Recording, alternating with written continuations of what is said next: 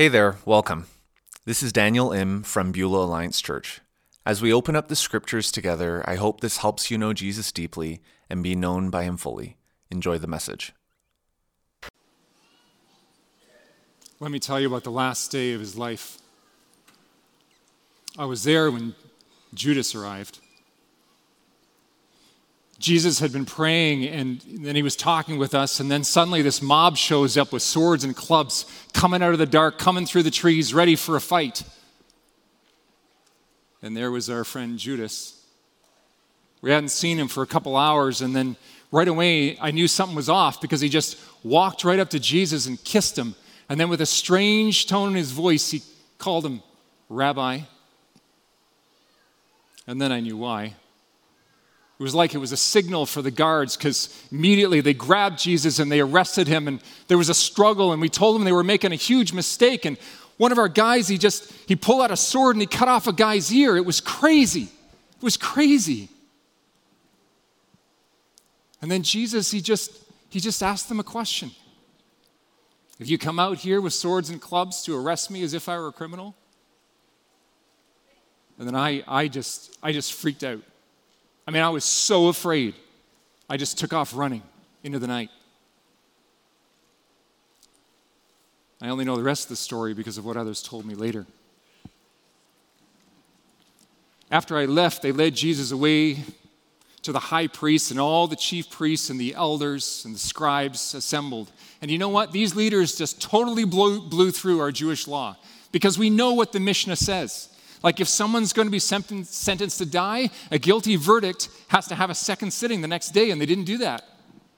And both sittings have to take place in the daytime and never before a Sabbath, never before a festival. And they didn't do that. It's like they didn't care. My aunt told me she'd never heard of anything like this before. Nearly every piece of Jesus' trial broke those rules. Well, Peter followed at a distance and he made his way into the high priest's courtyard. He sat down by a fire with his servants. Man, Jesus must have felt so alone. We'd spent three years together, we'd done everything together. And here he was alone, surrounded by dozens of leaders, all of them against him. And he's only got one friend anywhere nearby.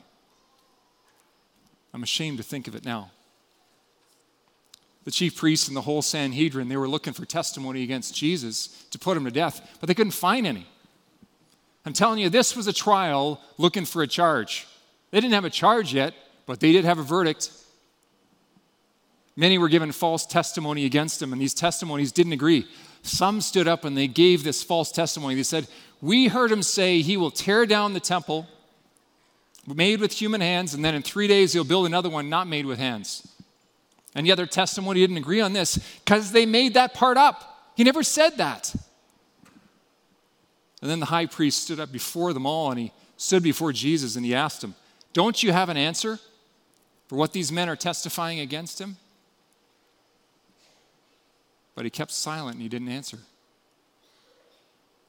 To me, this was impressive. I mean, after all these so called witnesses had said what they'd said, I would have said something, but not Jesus. It reminds me of that prophecy of Messiah. He was oppressed and afflicted, yet he did not open his mouth. Again, the high priest questioned him Are you the Messiah, the Son of the Blessed One? I am, said Jesus, and you will see the Son of Man seated at the right hand of power and coming with the clouds of heaven. Did you hear that? He wasn't just saying yes, he was claiming to be God.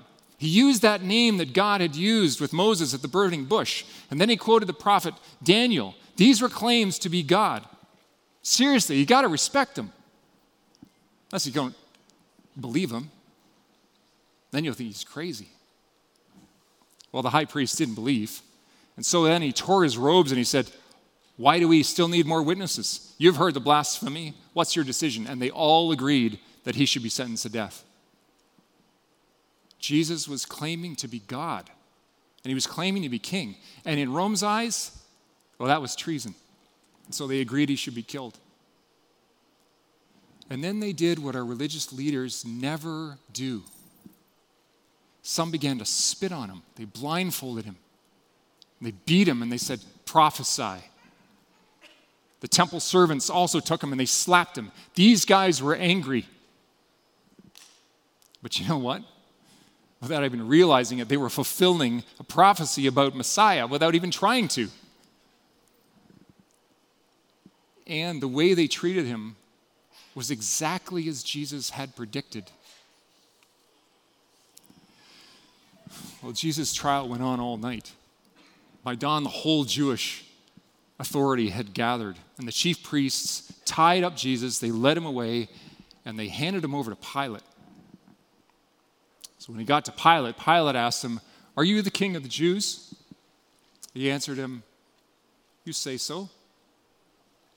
And the chief priests accused him of many things, and Pilate questioned him again. He said, Aren't you going to answer? Look how many things they're accusing you of. But Jesus still didn't answer.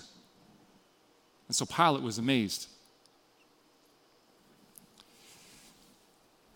At the festival, Pilate used to release to the people a prisoner. And there was this guy named Barabbas who was an actual criminal. And the crowd asked Pilate to do for them what he'd done every year. But Pilate answered them, Do you want me to release the king of the Jews for you? He knew it was because of envy that they had handed him over. But the chief priests stirred up the crowd so they would release Barabbas to them instead. And Pilate asked them again, Then what do you want me to do with the one you call the king of the Jews? Again they shouted, Crucify him! Why? Pilate asked. What has he done wrong? But again they shouted even louder, Crucify him! And this is where it gets really painful. Wanting to satisfy the crowd, Pilate released Barabbas and then he had Jesus flogged. He handed him over to be crucified. The soldiers led him over into the palace and they surrounded him. The whole company of guards came out.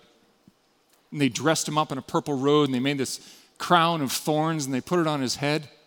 These guys loved mocking Jesus. It was cruel. People who saw him that morning said he just looked awful. It was horrible. It was, it was sickening. He'd just been flogged. It was back, his back was ripped wide open and his body was just covered in blood. And then they dressed him up like a doll and played king with him. Hail, King of the Jews, they said. You see, these soldiers came from Samaria and other places. They didn't come from Rome, so they were already prejudiced against him. And they found the idea of a Jewish king and a king like this absolutely ridiculous and amusing. They were hitting him on the head with a stick, spitting on him. I remember now, actually, Jesus said this would happen. He said, They will mock him, spit on him, flog him, and kill him. And now it was happening. Getting down on their knees, they were paying him homage and they mocked him, and then they stripped him of the robe and they put his clothes back on, and then they led him out to crucify him. They brought Jesus to a place called Golgotha. They tried to give him wine mixed with myrrh, but he refused it. And then they crucified him. I'll spare you the details. Crucifixion is brutal, it's insane. Unimaginable pain. They crucified him, they divided his clothes, they cast lots to decide who would get what. And the inscription on the charge that they put on the cross simply said, King of the Jews. They crucified two criminals, one on one side and one on the other. And then the crowd joined in with what the chief priests had started. And they were yelling insults at him, shaking their heads and saying, Ha! The one who would destroy the temple and rebuild it in three days, save yourself by coming down from that cross. And in the same way, the chief priests and the scribes were mocking him amongst themselves, and they said, He saved others, but he cannot save himself. Let this king, this Messiah, come down from the cross so that we may see and believe. Even the ones who were crucified with him began to taunt him. And when it was noon, darkness came over the whole land until three in the afternoon. And at three, Jesus cried out in a loud voice, My God, my God, Why have you abandoned me? And some people nearby, it's like they must not have heard him right because they said, Oh, see, he's calling for Elijah. And somebody ran with a sponge and they, they grabbed some sour wine, they fixed it on a stick with a sponge, and they offered him a drink. They said, Let's see if Elijah comes and rescues him. And then just Jesus just let out a loud cry and breathed his last.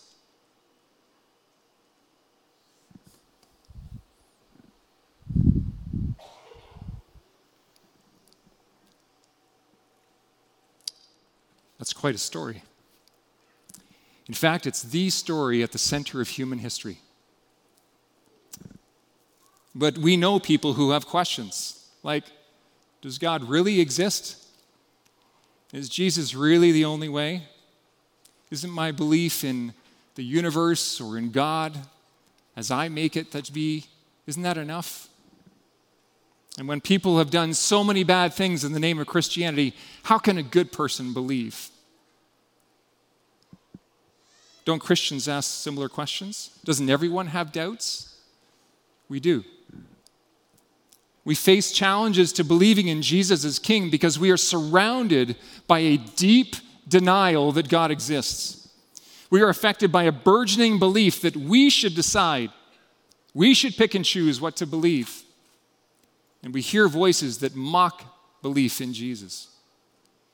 These are real problems, and in the face of them, I can be tempted to make my faith in God a private thing. I can be tempted to dial back my faith and dilute my devotion. I can be tempted to make my faith in Jesus a thing I go to when it works for me. But we're going to see that we can worship Jesus with thankfulness by believing that He is the King and He's our King. I don't know if you noticed, but in this story, there's like 35 things happen to Jesus. Everything is happening to him. Jesus is spit on and blindfolded and beaten and slapped, and he says nothing. The whole Jewish national leadership comes together and they agree that he should be killed, and they tie him up, no word, no fight from Jesus. They lead him and hand him over to the Roman authorities, still nothing. The chief priests accuse him, and Pilate asks him, Aren't you going to answer? No. Jesus refuses to say that he's innocent. And this is not the king we expect. This is not the king we want. I think if you were a disciple nearby, you would have been asking, like, why doesn't he say something? Why doesn't he do something? And still, more things happen to Jesus. The crowd shouts, Crucify him. The soldiers flog Jesus. They dress him. They salute him. They bow down to him. They hit him, mock him, spit him. And still nothing. And then they lead him out to crucify him. They yell at him, they mock him, they taunt him. And then Jesus experiences three hours of darkness and doubt. And finally, he speaks My God, why have you forsaken me? Jesus chose those words from Psalm 22, which was written hundreds of years before. If you know the psalm, you know that it begins with a note of despair and then it finishes on this note of hope. But Jesus echoed not the last part, but the first. And so, if we read into his words right in that moment on the cross, as if he had the whole psalm in mind, we miss the point of, what the, of the story that Mark is telling. He's saying that six hours after he was placed on the cross, and three hours after three hours of darkness, Jesus feels abandoned by God. And then he breathes his last, and it's over. He's dead. And someone asks, That's a king? He let himself get killed. That's not a king. Unless he knows something we don't. Doesn't matter, somebody else says, because I want a king who has something to say. I want a king who gets things done. And this is what the crowd was saying. He saved others, but he can't save himself. Let the Messiah, the King of Israel, come down from the cross so that we may see and believe. These were the OGG, the original gaslighters. They abused him, demanded his execution, flogged him, and then they tried to make him feel like he was out of his mind. You think you're a king? Kings don't let this happen to them. You're a fake. You're a sham. You're nothing. Ashamed, I can hear my own mocking voice. Because in the face of a claim to be God, what do people say? People say, I decide what's real. I decide what's true. I decide what's good and beautiful. I decide what I should believe. I decide. If you're with us a few weeks ago, we learned that the word decide comes from the same root that homicide comes from, which means that something must die. And with every decision, we actually show that we're made in the image of God with the power to decide. But we can also act like we are our own kings and queens when we say things like, You can't tell me what I should believe, I decide. So if something or someone has to die, it's not going to be me. But God says, because of sin, well, it's either you or Jesus. So we say, well, it'll have to be Jesus then. But maybe you do believe he was the Messiah. Maybe you do believe his claim that he was God. So, what do you do with that voice that mocks belief in Jesus? That you'd be an idiot to follow him. Now, I know we don't like that word, idiot. But let me explain why I use it. I think some people think that believing in that Jesus is God makes you and me sound like that lovable idiot, Homer Simpson. You know, Homer, the character who said things like, Stupidity got us into this mess, and stupidity is going to get us out. And Homer, who said, I'm normally not a praying man, but if you're up there, please save me, Superman. Lovable idiot. His wife Marge was so patient. The Idiot is actually also the title of a 19th century novel by Russian author Fyodor Dostoevsky.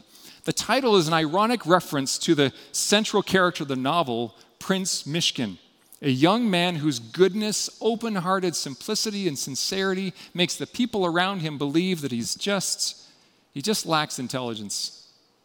In the character of Prince Mishkin, Dostoevsky wanted to depict the positively good and beautiful man and his motivation in writing the novel was to place Christian love right in the middle of Russian uh, values and attitudes and then just see what they did with it. Like, for example, in the story, there's this moment when at a party, the young skeptic, Ippolit, mockingly says to Prince Mishkin, Is it true, Prince, that you once said that beauty would save the world? Gentlemen, he cried loudly to all of them, the prince insists that beauty will save the world. What beauty will save the world? Are you a zealous Christian, Prince? Kolya says that you call yourself a Christian. You can hear the mocking voice. You see, the modern way of thinking is that we are smart and so we don't need God.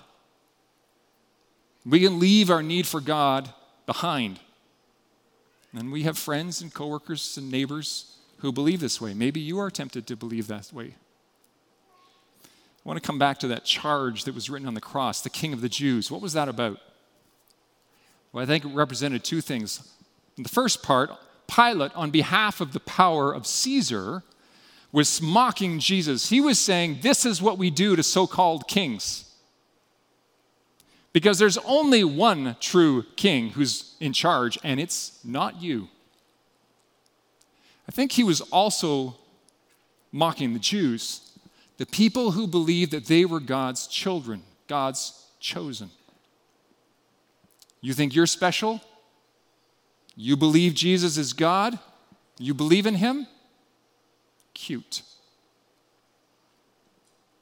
But listen again, can you hear your own mocking voice? What do I mean? Well, I think we mock Jesus when we act like we're worshiping, but we're not. We mock Jesus when we say yes to him, but then we don't do what we said we would do. We mock Jesus when no matter what we say, the way we live our lives says we don't believe he's the king, not really. And I mock Jesus when I take communion cheaply. acting like I remember that He died in my place for my sin, for my forgiveness, but I don't remember. Now, hold on, Let, let's be fair. Maybe some of you have experienced such great difficulty in your lives, you just find it hard to believe. And I get it. Maybe some of you know someone, you have a friend who just believes so strongly in the way she wants to live that you just can't reconcile what the Bible says with your love for her. And that's understandable. Maybe you really do believe, it's just that you just you just get distracted. I get it. But listen, have you started to believe that you're smarter than the millions and millions and millions of people who have confessed Jesus as king over the last 2,000 years? Have you decided that it's okay to make stuff up about Jesus? Have you decided you believe that you are more progressive than Jesus? And so you say to your friends, I just, I just think he'd be fine with it. Piece by piece, block by block, some of us have been tearing down our faith and building a faith of our own making that be satisfying to us, as if it was ours to do with whatever we wanted. But can you believe again that Jesus is King? When I was a teen and in my 20s, one of my sisters uh, believed in Jesus. I didn't. And every time the calendar would come around to Good Friday, I just didn't understand. I didn't get it. I didn't understand what really happened. I didn't understand why it needed to happen. But God did. God knew. God knew that this is what Jesus had to do. And Jesus knew that his kinging wasn't complete until he suffered, until he died in order to rescue us. Summing it up later, Paul said, God made Christ, who never sinned, to be the offering for our sin, so that we could be made right with God through Christ. And now I see. You see, the fact is, the fact that Mark spends 15 chapters of his book showing and proving that Jesus is God and the King of a new kingdom, and then he tells this story of him suffering and dying the way he does, that proves it's a true story. Pastor and author Mark Clark observes skeptics often say that the gospel writers were trying to gain power by showing how impressive Jesus is and how impressive they are by association. But if this is what they wanted to accomplish, they did a poor job. Tim Keller points out that the Gospels gain credibility by what he calls counterproductive content. Because if you're just making up a story in which you want Jesus to be the perfect hero, you don't show his weakness. You don't tell a story where so many things happen to him. And you don't tell a story where the hero suffers such violence and mockery and he barely says or does anything in response. If you want to make up a story to prove that this is the king, you don't tell this story. But see, Jesus wasn't passive, he was infinitely intentional. Jesus wasn't a victim, he was accomplishing something for us, for you. And Jesus wasn't a fake, he wasn't nothing. He was the one true king. Do you believe? Friends, in the face of a deep denial that God exists, in the face of a belief that we should decide what we should pick and choose to believe, in the face of the voices that mock belief in Jesus, let's repent again. Let's let our hearts and minds turn again and worship Jesus with thankfulness. Believe that Jesus is the King and He's your King. Your suffering, dying, redeeming, and resurrected King. Because, of course, there's more to the story. Remember what that crowd was yelling as they were passing by Jesus hanging on the cross there? Come down from that cross so that we may see and believe. I have an idea. What if we turn their words into a confession? We do see, we do believe, we do see and believe. Because we know what happened next. You see, when Jesus quoted Psalm 22, he wasn't just reaching for words. He was pointing to Psalm 22 because it said so many things about him. So let's listen to what it said, and let me invite you to believe again. Turn away from unbelief and those mocking voices and worship Jesus with thankfulness, because only God could have arranged the circumstances so that Jesus would fulfill his plan. Only a king like this could pay for our sin and provide for our forgiveness. Let yourself see and believe that this king is your king. Psalm 22. My God, my God, why have you abandoned me? Why are you so far from my deliverance and from my words of groaning? My God, I cry out by day, but you do not answer, by night, and yet I have no rest. But you are holy, enthroned on the pra- praises of Israel. Our fathers trusted in you. They trusted and you rescued them. They cried to you and they were set free. They trusted in you and were not disgraced.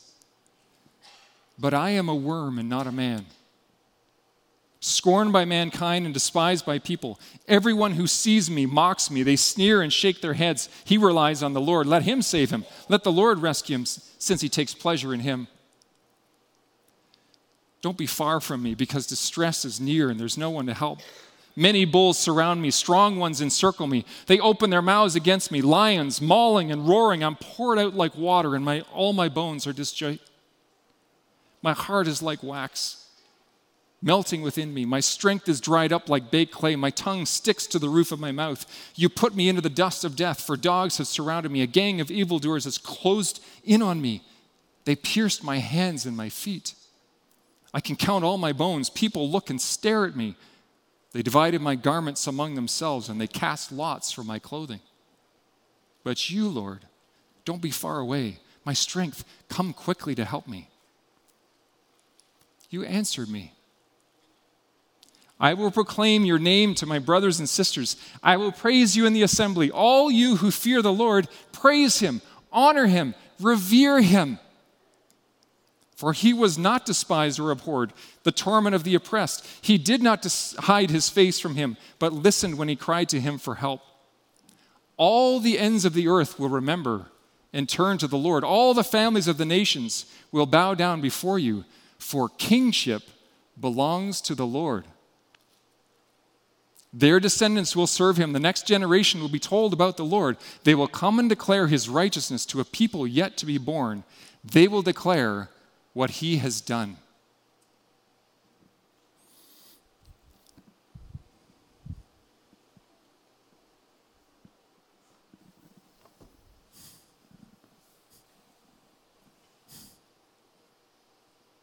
I get it.